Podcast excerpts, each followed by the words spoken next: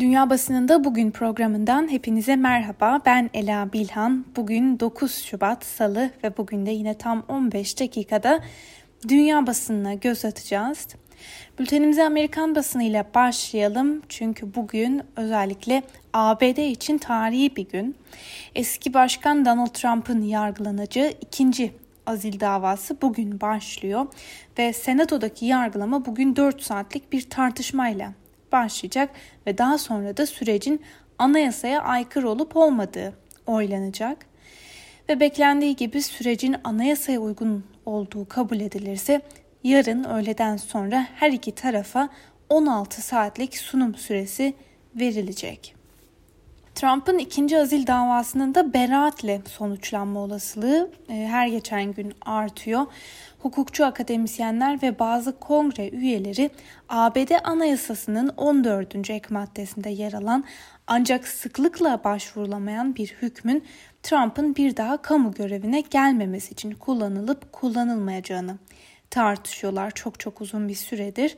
Bu maddenin az bilinen ancak çok tartışılan üçüncü fıkrasında yer alan hüküm, A B D'ye karşı isyan ya da ayaklanmaya kalkışan ya da A B D'nin düşmanlarına yardım ve yataklık yapan kişilerin kamu görevine gelmesini aslında engelliyor. Ve Trump da aynı şekilde altı Ocak'taki kongre saldırısını kışkırtmakla suçlanıyor. Fakat daha önce de belirttiğimiz gibi ilk etapta Trump'ın azledilmesini isteyen birçok cumhuriyetçi de verdikleri bu karardan geri dönmüştü. Bir yandan parti içinde böyle bir hamlenin bölücü olacağı düşünülürken bir yandan da Trump'ın farklı bir parti kurup cumhuriyetçileri bir sonraki seçimde zorda bırakabileceği bile konuşulmuştu. Ve son gelinen noktada Trump'ın azledilmesini savunan yalnızca beş cumhuriyetçi kaldı. Diğerleri yani Trump'ı desteklemeye devam edenler ise yeni bir tez ortaya attılar. Diyorlar ki Trump yargılanamaz, azledilemez yani görevinden alınamaz çünkü zaten artık başkan değil başkanlık süresi doldu. Fakat öbür taraftan davayı destekleyenler de bu hamlenin önemli olacağını savunuyorlar. Çünkü böylece Trump'ın bir, bir dahaki seçimlerde aday olmamasını da garantilemek istiyorlar. Voice of America'nın aktardığı önemli bir gelişmenin detaylarıyla devam edelim. Senato çoğunluk lideri Chuck Schumer ve Senato'daki Cumhuriyetçilerin lideri Mitch McConnell, eski başkan Donald Trump'ın azil yargılamasının usulüne ilişkin ayrıntılar konusunda bir taslak üzerinde anlaştıklarını bildirdi. Voice of America aynı zamanda Trump kamu görevinden men edilebilir mi başlıklı bir haber paylaşmış.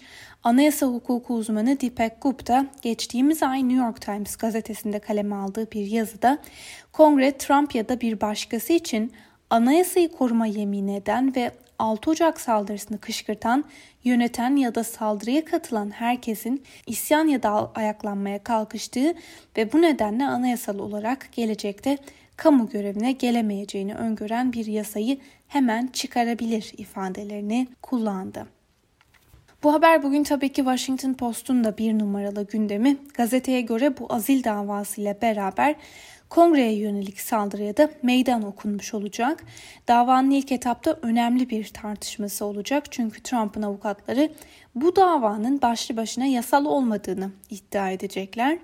Öte yandan Cumhuriyetçiler ve Demokratlar davayı bir haftada sona erdirmek üzere hızlı bir takvim üzerinde anlaştılar. Gazeteden Adam Kinzinger şöyle demiş: "Sevgili Cumhuriyetçi dostlarım, Amerika'yı kurtarmak için Trump'ı mahkum etmek zorundayız." C N N'in haberine göre Trump beraat edeceğini düşünüyor. Trump avukatlarına şimdiden arkasında duran Cumhuriyetçilerin taraf değiştirmediği sürece suçlanamayacağını düşündüğünü söyledi. Wall Street Journal'ın yorum köşesinde de ele alınan bu meseleyle ilgili şu ifadeler kullanılıyor. Demokratlar azil sürecinin sonucunu şimdiden biliyorlar.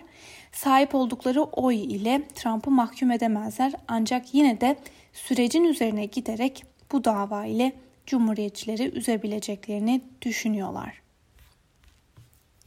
Trump'ı iki bin on altı yılındaki adaylığından bu yana destekleyen Fox News'un da bu davayla ilgili görüşlerine göz attık. Tabii ki farklı farklı yorumlar var. Mesela birinde şöyle denmiş: Trump'a yönelik azil davası ve yapılan suçlamalar ifade özgürlüğüyle ilgilidir. Suçlamalar ifade özgürlüğünden yalıtılmış değil. Fox News'un bir diğer yorumu da şöyle: Ülkemizin karşı karşıya olduğu tüm gerçek zorluklarla birlikte demokratların azil davasında ısrarcı olarak siyasetle oynamayı tercih etmeleri talihsizdir. Partizanca yürütülen dava iki partinin geleceğini ve olası ortaklıklarını da tehlikeye atacaktır. Bu davadan sonra ülkedeki bölünmelerin geri dönüşü olmayabilir diyor Fox News.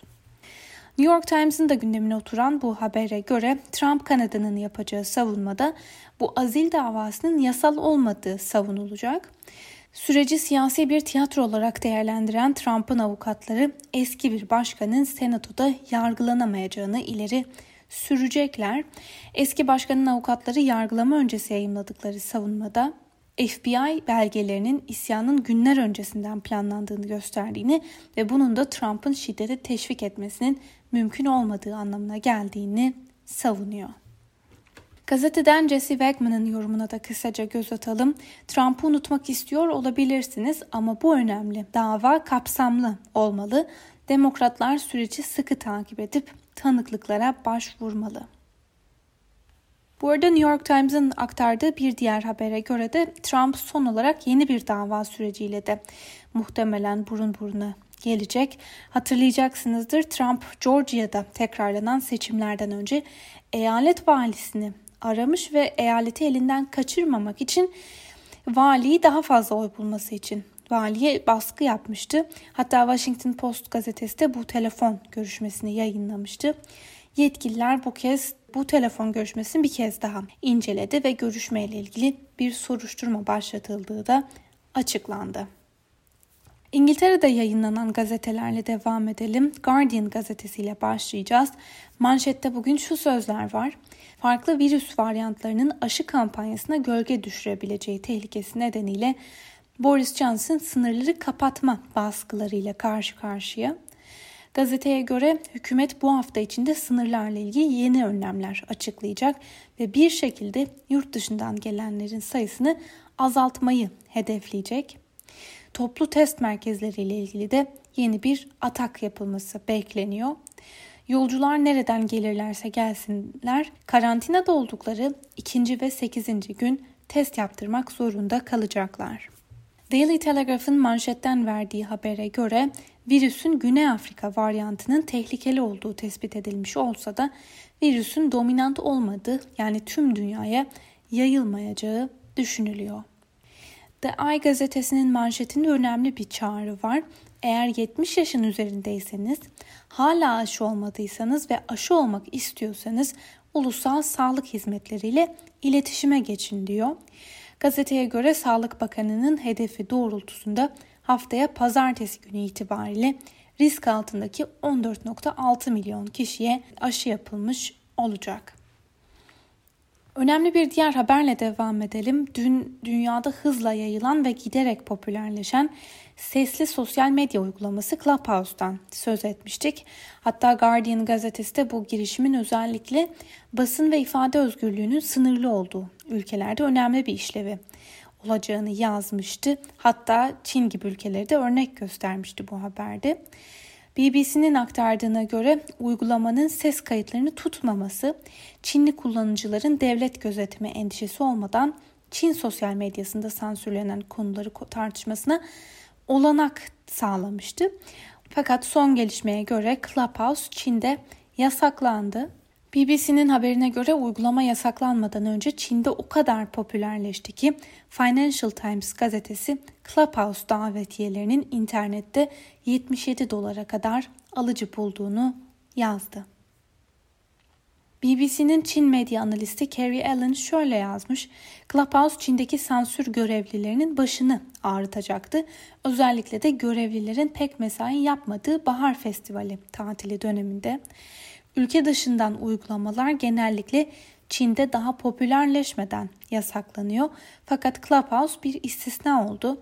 İnsanlar birkaç günde olsa sohbet odalarında pek çok konuyu tartışabildi. Öte yandan Çin'in milliyetçi çizgideki gazetelerinden Global Times, uygulamanın Çin'de ifade özgürlüğünü savunanlar için bir fırsat olduğu söyleminin gerçeği yansıtmadığını yazmış ve uygulamanın Çin karşıtı propaganda için kullanılacağına dair endişeler bulunduğunu öne sürmüştü. Alman Die Welt gazetesinin manşetinde okullar var. Veliler okulların yeniden açılmasını talep ederken yetkililer böyle bir hamlenin tehlikeli olacağını söylemeye devam ediyorlar. Bir grup öğretmenlere aşılamada öncelik verilmesi gerektiğini savunuyor. Ancak gazeteye göre bunun olması muhtemel değil. Öte yandan gazetenin gündemindeki bir diğer habere göre de virolog Kekule karantina adı altındaki bu sürece son verilmesi çağrısında bulundu. İhtiyaç duyulan şey sosyal ve ekonomik bir yaşamı mümkün kılan uzun vadeli önlemlerdir diyen virolog Covid yok yaklaşımını da reddediyor ve yeni bir maske ve aşılama stratejisi öneriyor. Bir diğer haberle devam edelim. Almanya ile Rusya arasındaki diplomatik gerilim tırmanıyor. Diplomatları Rusya tarafından sınır dışı edilen Almanya, Polonya ve İsveç ülkelerinden birer Rus diplomatı istenmeyen kişi ilan etti. Rusya Avrupalı diplomatları yasa dışı gösteriye katılmakla suçlamıştı. Almanya Federal Dışişleri Bakanlığı'ndan yapılan açıklamada kararın Moskova'nın batılı diplomatları sınır dışı etmesine doğrudan bir tepki olduğu vurgulandı. Rusya'nın kararının hiçbir haklı yanı yok diyen Almanya hükümet sözcüsü sınır dışı edilen Alman diplomatın Moskova'daki büyükelçilik görevi kapsamında hukuki sınırlar içinde bölgedeki gelişmeleri izlediği ve sınır dışı edilmeyi gerektiren bir davranışta bulunmadığını ekledi. Öte yandan Alman medyasında çıkan yorumlarda Rusya ile Avrupa Birliği özellikle de Almanya arasındaki gerilimin önümüzdeki haftalarda daha da artacağı tahmini yapılıyor. iki bin on dört yılında Rusya'nın Kırım'ı resmen işgaliyle başlayan gerilim, Rus muhalif siyasetçi Alexei Navalny'nin zehirlenmesi, gözaltına alınması ve son olarak üç buçuk yıl hapis cezasına çarptırılmasından sonra yeni bir boyut kazandı. Yunan basınından Ekaterimini'nin gündemindeki habere kısaca göz atalım. İsrail ve Yunanistan başbakanları dün turizm alanında yeni bir anlaşma sağladı. Buna göre yeşil aşı pasaportu konusunda anlaştıkları açıklandı. Bu pasaport aşılanan vatandaşlara iki ülke arasında seyahat özgürlüğü tanıyacak. Bu arada aşı pasaportu son haftalarda gündemde ve muhtemelen aşılama kampanyaları ilerledikçe daha çok tartışılmaya başlanacak. Örneğin Alman Tagesspiegel gazetesi aşılananlara ayrıcalık tanınmasına karşı çıkarken Daily Telegraph'ta benzer bir şekilde aşı pasaportunun adil bir uygulama olmadığı görüşünü savunuyor. Öte yandan Yunanistan ve Kıbrıs Rum yönetimi Türkiye ve Kuzey Kıbrıs'ın talep ettiği iki devletli çözümü reddederek sadece Birleşmiş Milletler kararları temelinde bir anlaşmaya imza atacaklarını bildirdi. Ekaterimini'nin yorum köşesinde de dikkat çeken şu ifadeler gözümüze çarpıyor. Avrupa pandemi sona erdiğinde yeni büyük bir göç dalgasıyla karşı karşıya kalabilir. Bu arada geçtiğimiz cumartesi günü Yunanistan Başbakanı Mitsotakis ve Başbakanlık çalışanları İkarya adasındaki resmi ziyarette otuz kişilik bir öğle yemeği masasında görüntülenmişti ve salgın döneminde önlemlere uyulmaması da tartışmaları beraberinde getirdi. Hükümete yakın Liberal gazetesi Mitsotakis'i eleştirenleri çifte standartlı davranmakla suçluyor. Şöyle diyor: "Bu iki yüzlü kesim toplanan yüz kadar göstericiyi eleştirmedi ama şimdi hijyen kuralları çerçevesinde buluşup yemek yiyen otuz kişiyi topa tutuyorlar." Buna karşılık daha muhalif bir çizgiyi temsil eden internet portalı T V X S ise hükümete yakın medyanın bu konudaki sessizliğini eleştirmiş. Olay akşam altıdan sonra, yani sokağa çıkma yasağının ilk kez uygulandığı hafta sonu gerçekleşti. Hükümete yakın medyanın suskun kalması Mitsotakis'e faydadan çok zarar getirecek. hükümete yakın medya organlarının çoğunun konuyu örtbas etmeyi seçmiş olması ve aynı zamanda hükümetin hiçbir açıklama yapmaması bu olayı gücün kötüye kullanıldığı bir skandala dönüştürdü. İsrail basınından Jerusalem Post'un gündeminde A B D Dışişleri Bakanı Antony Blinken'in dün C N N'de yaptığı açıklamalar var. Blinken, Golan Tepelerinin İsrail'in güvenliği açısından önemli olduğunu söyledi. Jerusalem Post'a göre Blinken, Golan Tepelerini İsrail'in parçası olarak tanıdığını söylemekten kaçındı. Hatta bölgenin İsrail'e ait olduğunu söylemeyerek açıklamalarıyla yetersiz kaldı. Rus basınından Moscow Times'ın haberiyle devam edelim. Rusya'da ölüm oranları iki bin yirmi yılında yüzde yirmi oranında arttı. Bu da şu anlama geliyor. iki bin on dokuz yılında eğer on kişi hayatını kaybettiyse iki bin yirmi yılında on iki kişi hayatını kaybetmiş. Federal İstatistik Servisi'nin dün yayınladığı verilere göre Rusya geçen yıl ölümlerde yıllık bazda yüzde on dokuz virgül altı'lık bir artış kaydetti. Buna göre iki bin yirmi yılında tam iki virgül on iki milyon kişi hayatını kaybetti. iki bin on dokuza kıyasla üç yüz yirmi üç bin kişilik bir artışa tekabül ediyor. Bu aynı zamanda son on altı yıldaki en yüksek ölüm oranı. Moscow Times'ın paylaştığı bu veri önemli bir noktaya da işaret ediyor. Çünkü Rusya salgının başından beri aslında ölüm oranlarını, ölüm rakamlarını açıklıyor. Fakat basın ise resmi ölüm rakamlarının gerçeği yansıtmadığını, Kremlin'in gerçek sayıları sakladığını savunuyordu. Ve son haberimiz Myanmar'dan. Askeri darbeye karşı on binlerce kişinin sokaklara döküldüğü protesto gösterilerinin üçüncü gününde televizyondan halka seslenen General Min Aung, geçen Kasım ayında yapılan seçimlerin hileli olduğunu ve ordunun bu nedenle yönetime el koyduğunu söyledi. Myanmar'da hükümeti devirerek yönetime el koyan ordunun lideri, ülkede yeniden seçim düzenleme ve iktidarı kazanan tarafa devretme sözü verdi. Bu arada protestolar dün dördüncü gününde de devam etti.